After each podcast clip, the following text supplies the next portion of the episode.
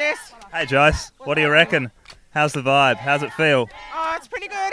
Like, yes, everyone's uh, showing some unity here today, so it's really good. Yes, it's been a long, long uh, time coming, but uh, you know, again, we've got people here that have been fighting for this country forever and a day, and here we are walking, walking the road again, and uh, it's a really good thing to be um, a part of. So, you know, Feel like it's moving forwards? Feel like there's progress being made on a day like this? Uh, definitely, you know, when you have a lot of people all together, and uh, you know, you can hear them standing up for the country. What a great feeling, you know, it's all from your heart. It's awesome. Yeah, yeah, it's a good thing. What do you hope happens next? Well, Have a bit of a break, maybe?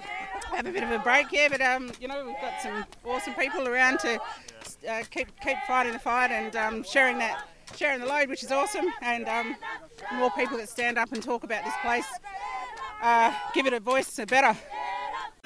You know, when we speak, when I speak, I speak on behalf of all the Ngora people all over this continent, um, because we have had a lot of, um, you know, incoming through messages and emailing from other people in the Kimberleys, New South Wales, Queensland mob up in the Northern Territory. Um, there's been lots of um, feedback from them in terms of what's happening because all the Scarborough project is actually getting drawn from all these other country mob who are having fracking in the Kimberleys, um, family mob from that side. Um, they're very, very worried. The Broome, Broome mob from James Price Point, we've been told that that's starting up again because of this gas. So this place is going to be the hub for all these destructive um, d- destruction that's going on within the environment all around. Um, so it's a big hub. That's why they call it the Scarborough Hub. Look, I won't touch too much on that base because there's been a lot being said about the Scarborough Hub, but no, definitely we don't want it. We never have, and um, for those individuals who have, they didn't get enough, um, you know, informed um, information in terms of what's been going on. Um, once I knew really what was going on out here, it was a no from me, and we've got to draw the line somewhere. Look, in the UN, um, it's very scary, um, hot, hot place, I tell you, and all I took was warm stuff, so that didn't help me um, at all. So anyway, look, at the end of the day, it was a beautiful place. Um, never ever in a million years I thought we'd get to where we are today. Um, and to be in a place like that, look, I can only say that, you know, the words from those First Nations people from their countries, um, it's horrific of what we heard. It's it's things that you only hear and see on the news and on TV, but to feel all this suffering and trauma from a lot of these First Nations people, it, it's horrific. And um, myself, my mum, mum and I, you know, I had to excuse myself out of the room a number of times because of what traumas that a lot of First Nations people all over the world are experiencing because of mining. Um, and I will never forget, um, you know, our time there and the people that we've met. Um, but the devastation that's been created all around the world, um, not only our, our country and Australia itself, but it's just too much now. And you're right. Um, when Nunn talks about global warming, we're seeing it in our in our countries over in eastern states in particular. Um, it's the fourth time now that they're going through flooding, and um, it's affecting everybody all over the world. And you know, a lot of the stuff that we've seen in the past from our old people, and that's why we're here. You know, they never had the chance to speak and to talk for this Nguna, and it's just not fair. And the procedural fairness has never been that way for First, First Nations people. And it's time the governments and industry start listening because this is about all of us. Because we all breathe this air and we all wake up in the morning and we put our feet on the ground. And we need to start giving back to Mother Earth because this is the only place we have left. We can't go anywhere else. So please, thank you everybody, and for all the First Nations people that we were um, introduced to and that we met over in the UN. We give our big love and support to a lot of all of you, because the work you do is really important, um, and it's about recognition recognition of our culture and our history. And for my old people, it's it's me remembering them and my mum, um, who's given me all the support and love from her world to, to us today, and for us to stand up for what we know is right. And what we know is right is our future. And in front of us, we have our kids, our grandkids. You know, they are our future. And then their future's future. So this is something for everybody, for all of us. So thank you very much for being here. And big love to you all. Very, very grateful. Jesse, we're all gathered here today as part of the um, Save Our Songlines organisation, which is um, in planned this event in the March for Country on Murujuga. Basically, to raise more awareness about some of the impacts and of you know carbon emissions that development and industry has had in this country of Murujuga. Not so much, I guess, over the last 40 years or so, but some of these new developments that have been, you know, um, heavily promoted and and and sort of put out there in the public at, at present, saying that it's critical to the development of our nation, you know, and our economies. But at the same token, you know, we have some of those environmentalist organizations and, and even from the government levels expressing deep concern about the very impacts of these industry emissions and developments. So in some ways, I guess it's, you know, we're out here today expressing and getting the message and awareness that industry cannot coexist with our culture and heritage in Murujuga.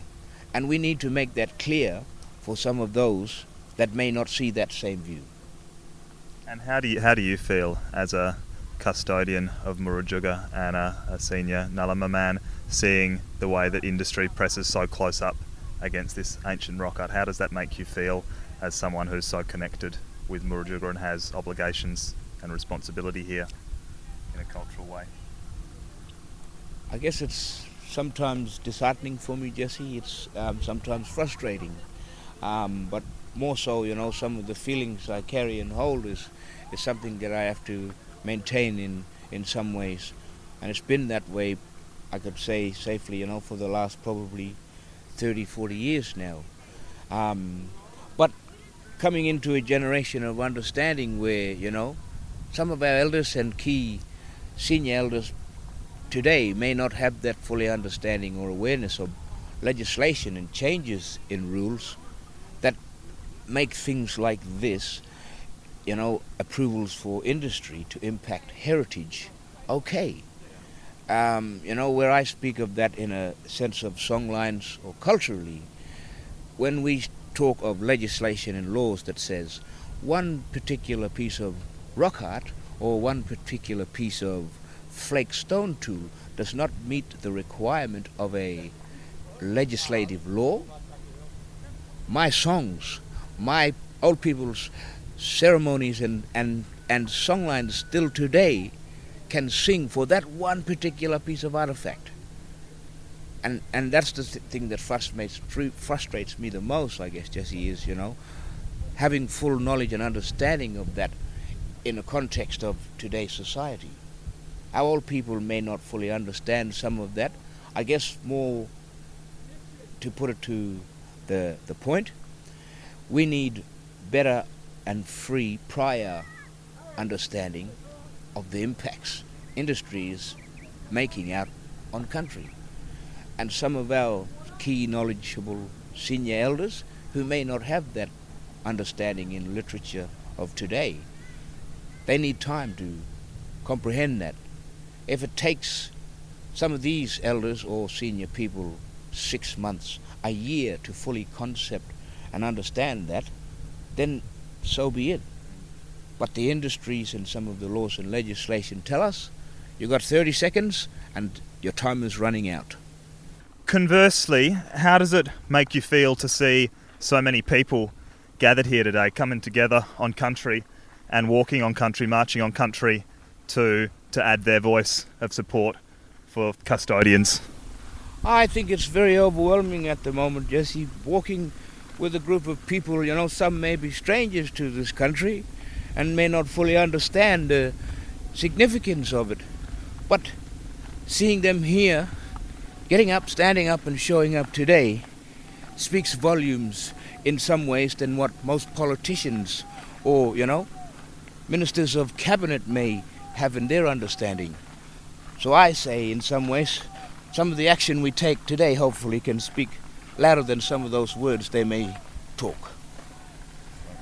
And what is it that you want those words to say? What do you want to say to government and to industry? What, what are you hoping to see in the future moving forwards, walking together in a better, more positive way here on Murujuga? I guess clearly, yes, some of the messages we have consistently been putting out there, Jesse, is about the free, prior, and informed consent of some of those industry impacts that is coming to Murujuga or is going to be happening in that one sense. Uh, secondly, is about the independent and autonomous f- funding that's s- set in place via some of these agreements. Not having to be stuck to agreements or, I guess, conditions that says to us, you must give this away and you must not object to that. In cultural obligations, I cannot do that.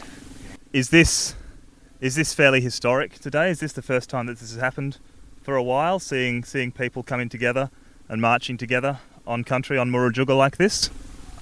I think it's been a while coming, and uh, I think it, it needs to happen a lot more to create more awareness, not only within our traditional owner communities and our, you know, Aboriginal um, communities. I think the wider non-Indigenous community share some of the same values we do as custodians of country, but also those who manage land, if you will. The difference is we share different views of how that land can be managed. For example, in the industry's context, their examples of managing land may include what they consider environmental offsets. We call it traditional farming, or we call it some of our traditional ecologies or bush medicines, and the way that we maintain that with the plants, animals, and the cultural sites that exist in places like Murujuga. And what do you think will happen next with the Save Our Songlines campaign and with the the fight, the the campaign for for Murujuga to protect this country? What what happens next after this march today? I guess what we hope to in the next steps is I guess creating that awareness from here, but taking more of that uh, fight and understanding, you know, at the political levels, at um, government levels that can help, I guess, you know, change that point of view or stance on some of this. Ultimately, you know, as traditional owners and custodians, we don't want to see our country being destroyed, or we want to be able to, at some point, say no.